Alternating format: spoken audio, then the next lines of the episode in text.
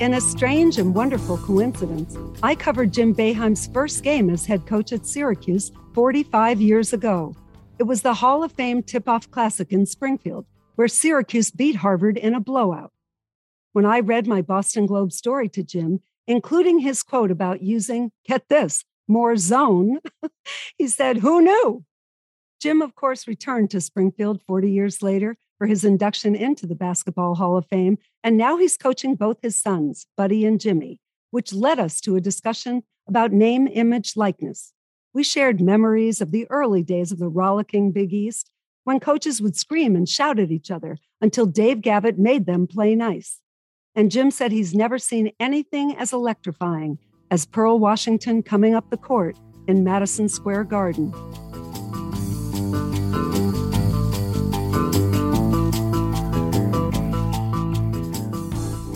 Like to welcome the legendary, occasionally cranky, highly entertaining Jim Boeheim, 45 years coaching Syracuse, plus two as the golf coach. Hello, my friend. Hello. I, I doubt both those premises, but that's okay. well, I have to start with this because I don't know what reporter, unless it's Hoops Weiss, could say this. I found a story that I did in the Boston Globe from 1976 Ooh. when you walloped Harvard at the Hall of Fame tip off in Springfield. And you said to me, yes, you were deigning to speak to me then. You said to me, in the second half, we played more zone. That was the difference. Who knew? Who knew? Why, why, did it take me so long to so long to completely understand that? I muddled through the next 20 or so years trying to play both. So yeah, I think the first half we were ahead of the mighty Harvard uh, Crimson or whatever.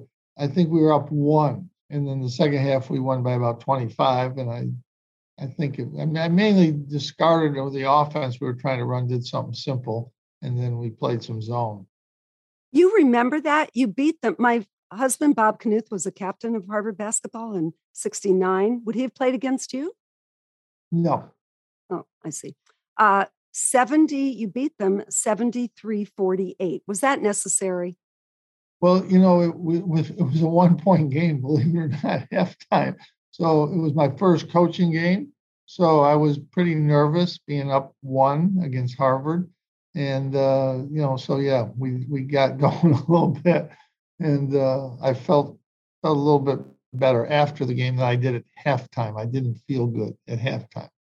so, you know, I go that far back with you. I think the only thing I missed were the uh, Scranton Miners, which Bob Ryan always was disgusted with me that I didn't know the whole Eastern League. But tell me, is there any equivalent, or tell me what that was like, and is there an equivalent?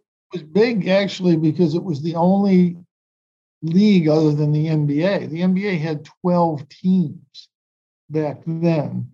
Uh, you know, when I started in the Eastern League, 1967, uh, my first year out. I coached here at Syracuse, went to grad school, but on the weekends I played in Scranton. There were 10 teams in the Eastern League. There were only 12 teams in the NBA. So all the good players, there was no, there was very few went to Europe, and there was no G League, nothing like that. So it was 10 teams. You drove down two hours to Scranton, played a game. Then you drove three hours to like Wilmington, Delaware, and played a game then you drove back to Syracuse Sunday night. You just played Saturday and Sunday, drove back, and then you went to work Monday through Friday. And uh, I coached with the varsity freshman team and uh, for five years. And then I finally I had to go full time at Syracuse at that point. so they they didn't put you up at the Four Seasons. I stayed at the Hotel Casey for $19 a night in Scranton, Pennsylvania. I had dinner for 345 at a diner near there. So my hundred dollars, I cleared, uh, you know, probably 80 bucks a, a, a, day, you know, in, in Scranton. It was pretty good. It was good. 160 bucks back then. Yeah. That was a uh, couple of drive-ins. That was a lot of money. take me, take me back. I mean, I've got to cover the entire history of the Big East. But do you ever think there'll be that kind of collection of big personalities and people who could fight and yet were really close. I mean, didn't didn't you and Louis used to swear at each other, Lou Carnesecca, before tip off? He swore at me. I never swore at Louis. He, but he did it in a loving way. It was you this and this and that, but then he smiled and you know the game was on.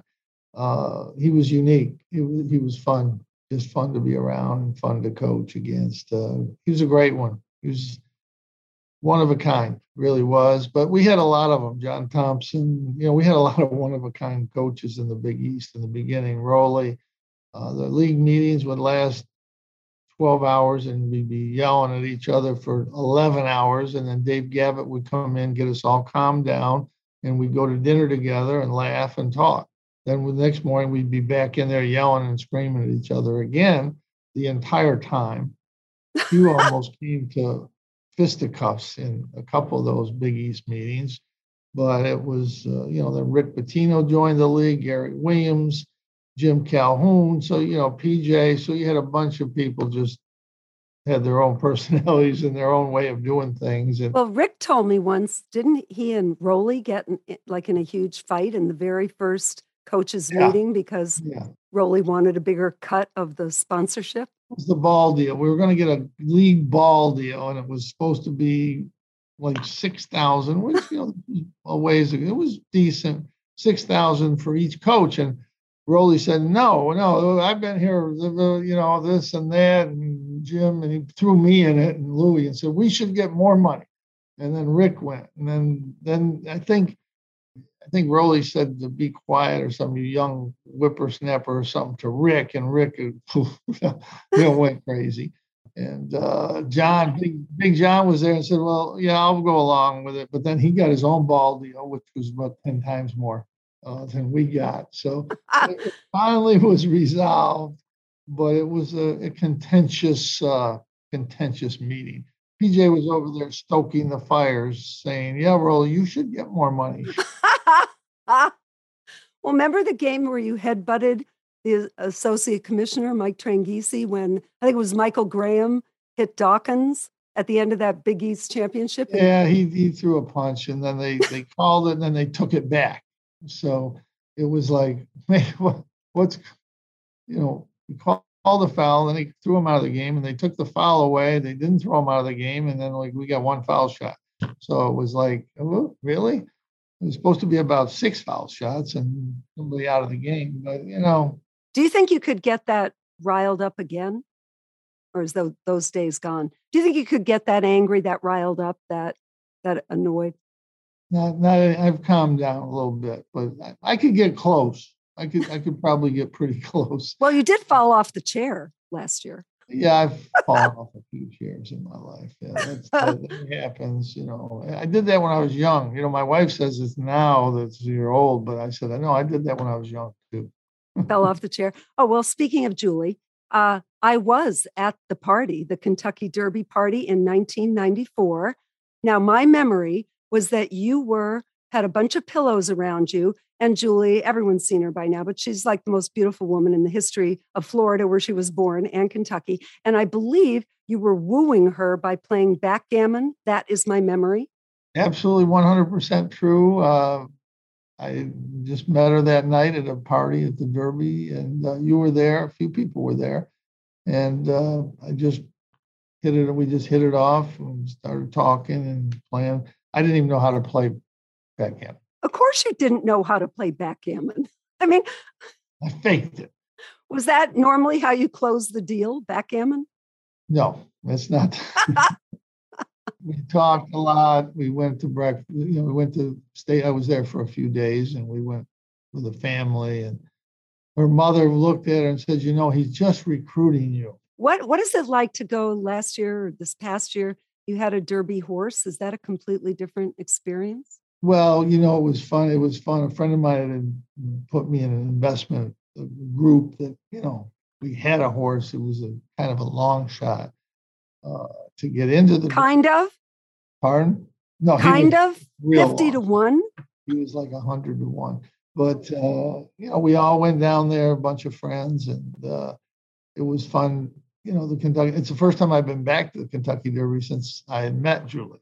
Well, I tried owning a couple horses with Rick Pitino, who had a couple great ones. He finished yeah. fourth in the Derby.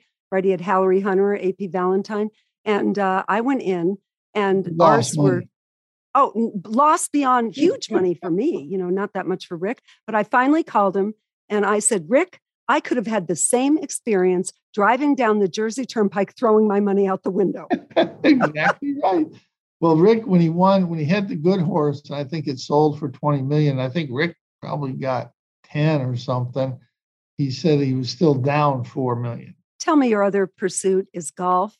Uh, who was the best outside of you from those first Big East coaches? Who, who did you know this is competition? Well, in the beginning, I was the best golfer by far. There was really nobody in the Big East that really could play. Uh, you know, Roy Williams was always a good player, uh, but the younger guys started to get real good. There's some really good young golfers out there now. So I'm not even the top 20 golfers. Yeah, but how can young guys be good? Because you guys didn't recruit. You didn't have to spend all year recruiting, so you well, could play golf that's why in the beginning we we were pretty good. But then as recruiting changed and you got more into being on the road all the time, you know, the golf game suffered. But there's some really good players, young coaches that are really, really good players.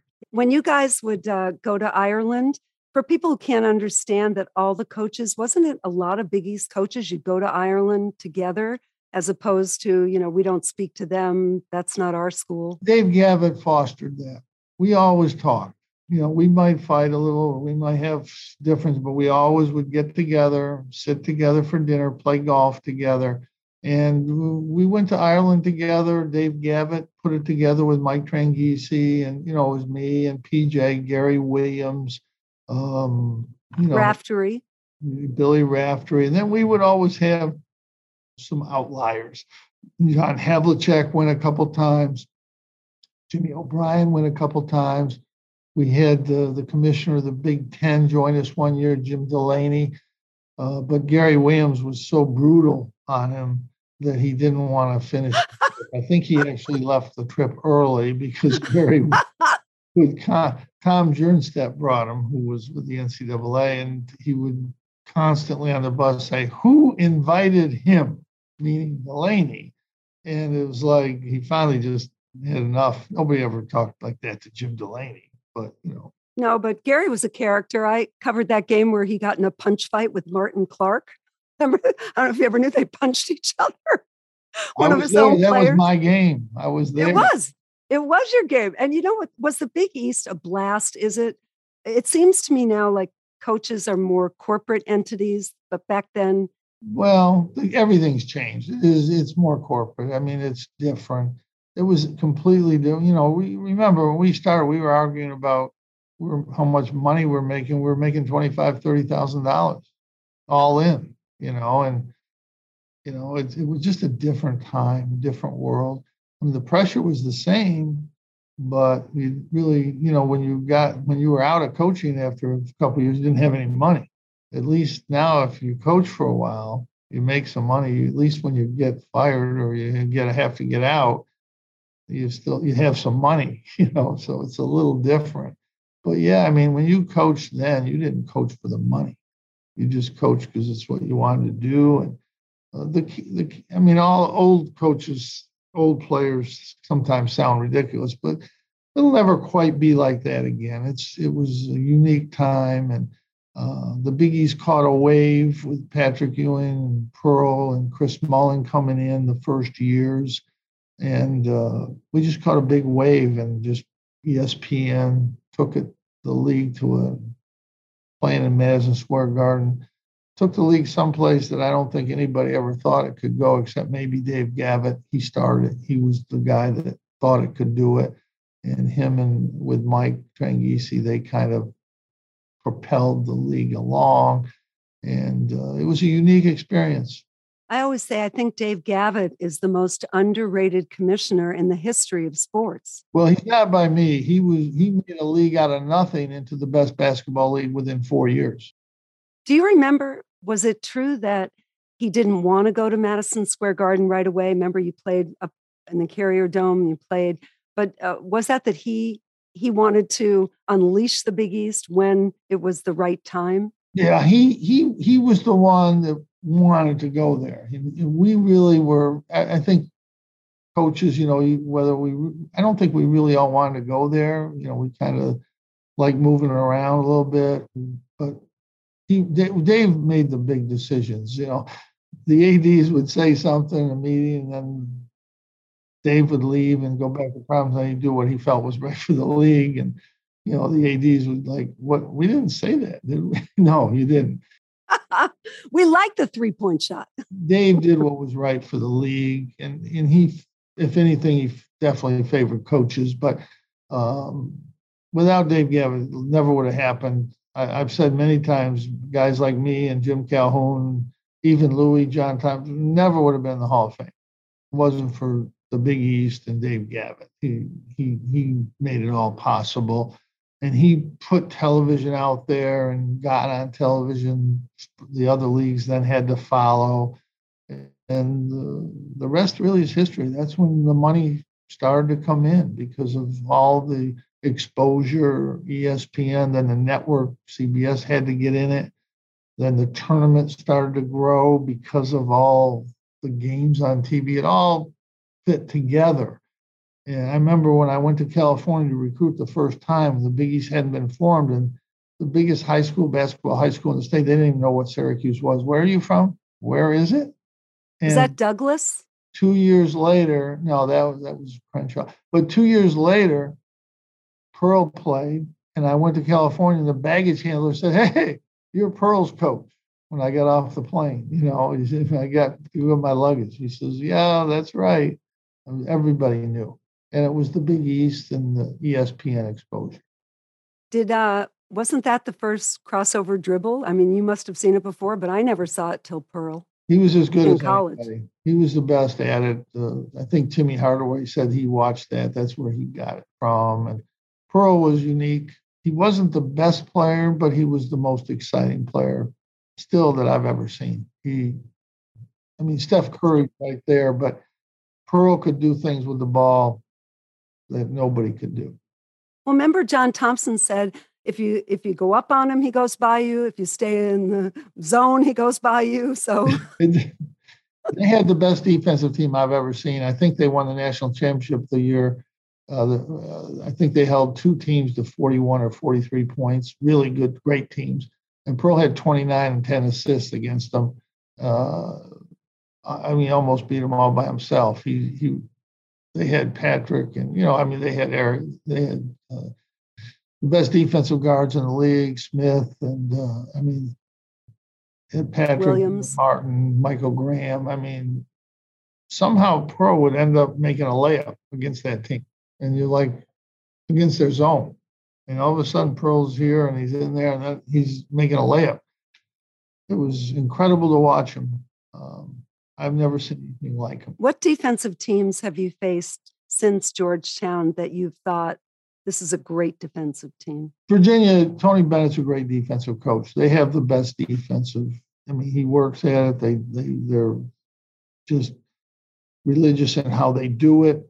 Uh, Georgetown was the best defensive team I've ever seen up until you know some of Virginia's teams but uh, they have they weren't as physically talented as Georgetown. They could press you or do anything to you. Um, but you know, Virginia is the only team that that compares defensively to what Georgetown was. Well, one of the great changes right now that we're living through is the name, image, likeness. How do you think that will change recruiting? Well, it's I like it for the players to get that opportunity. The problem is that alumni now really, boosters really, the way it's set up, can hire somebody from your program. You have no control over it. They could give them a million dollars, which has happened already in football. And what does that say to the rest of the players on the team who are not getting any? But you know what? That I don't. Uh, I don't have a problem with that. I have a problem with it because the problem in the NFL, the quarterback gets the most money, but everybody gets paid. Every player on the football team gets paid, and good linemen can still make eight or ten million dollars. That's true. You are on a college team, football team especially, and 10 guys are the quarterback, wide receivers, running backs are getting money, and you're the tackle and the guard and the center, and you're not making any money. You're not getting any NIL. That I think that's a problem. Okay, well, the way it worked in the NFL was Dan Marino and Steve Young and Elway would be selling all the t-shirts and the money some of it would be going to the third string tight end. That's why Frank Vuono took them out and made their own quarterback club. So, you know, if you are making that money, um, you know, I'm sure Buddy is already, he should be, you know, that why is it wrong that if you're the person selling the jersey with your name on it, why should you share that money? Well, he can if he wants to, but he doesn't right. have to. He doesn't have to. And we have four international players who can't get any money. They can't do they can't get any NIL money. But aren't you kind of saying that it would be appropriate for the person to share the money? But then it becomes maybe whoever the point guard is, well, what do you mean? I had 10 assists. I should get more than Yeah. Well, that's the problem. How how do you how do you share it? And who do you share it with? And who gets what? And I don't want my, one of my players having to figure out, well, who am I going to help here? Am I going to help this guy or that guy? And you know, uh, it, it leads, I think, to just a, a lot of difficulty. I, I really think it will lead that way down the road. Um, I think that there's ways of, you know, because there's no limits. Uh, there's nothing to prevent anyone from making sure 10 players get money. Well, that's why I was asking you about recruiting because in two years, can't you see the SEC schools will have the best basketball teams? I don't know. I, I mean, I think that you're all, as a coach, you have to adapt to whatever the situation is. Before, I mean, some people have, we know there's people that break the rules. We they've been caught paying people money, but it was, I think, on a smaller scale. It wasn't everybody. Trust me, it wasn't everybody. And uh, now I think everybody is going to be kind of in the mode of, well, we have to figure out how our players can get NIL money. We can't do it, we can't arrange it, but it's got to happen somehow. So I think as we look move forward, it'll be I don't know the answer. I don't know how this is going to work out, but I do know that it's legal to get money to players and I'm not against that.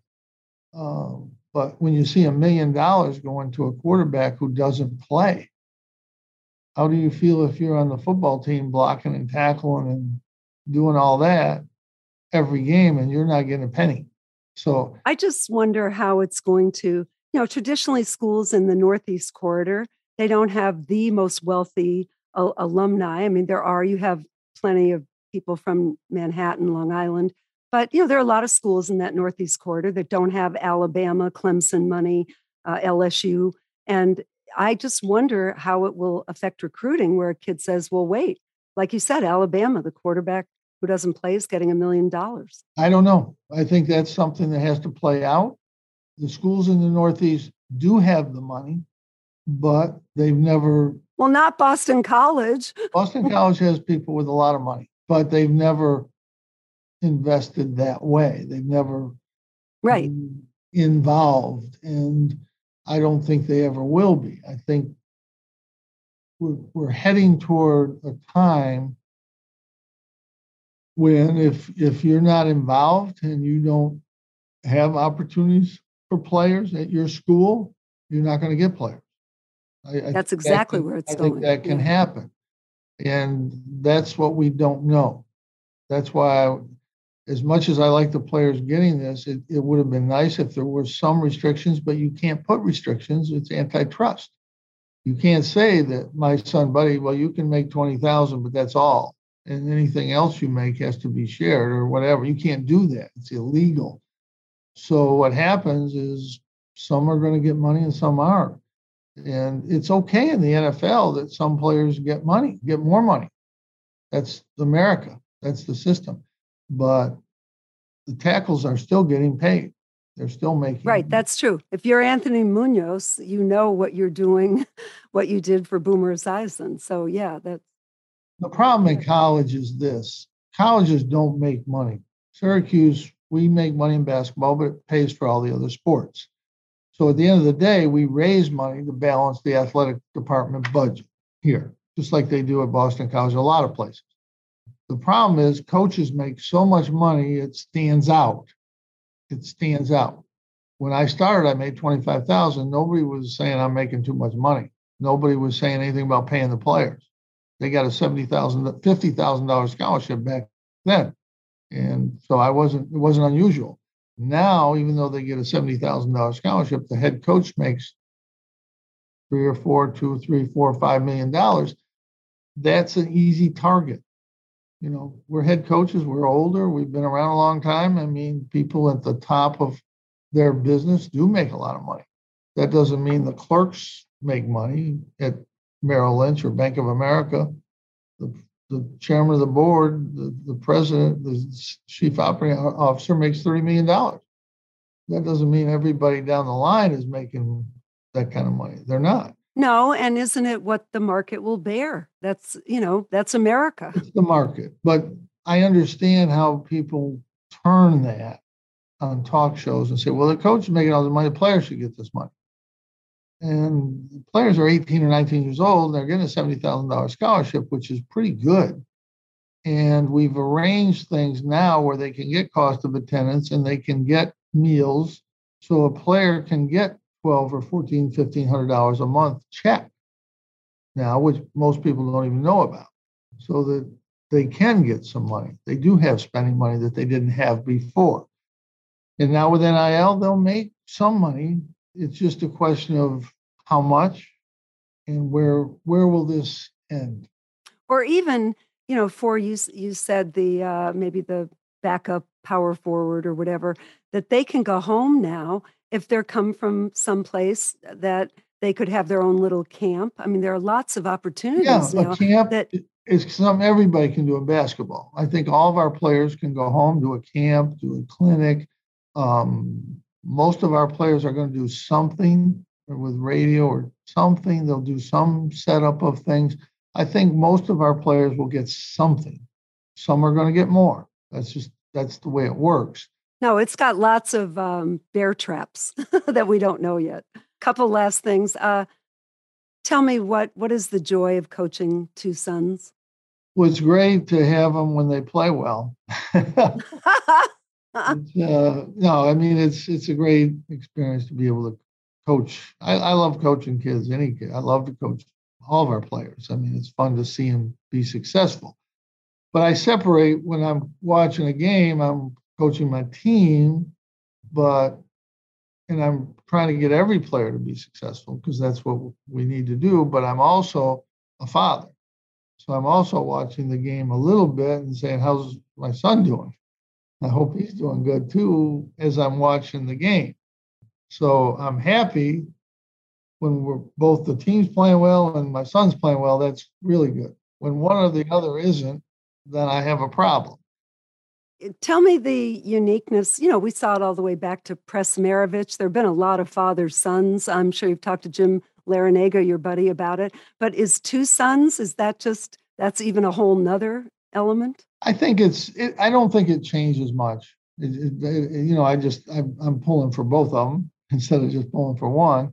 But uh, you know, they're both good players, and there's not too many coaches that have had two sons at the same time who were both good players. It's a, it's unusual.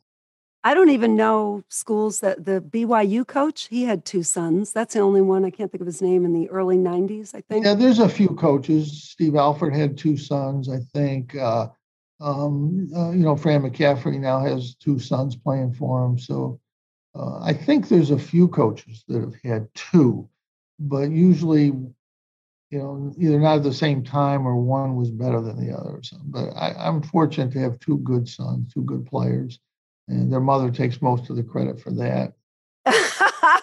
You're headed for, I love the tournament, uh, Lea Miller's tournament down in the Bahamas, and another great field.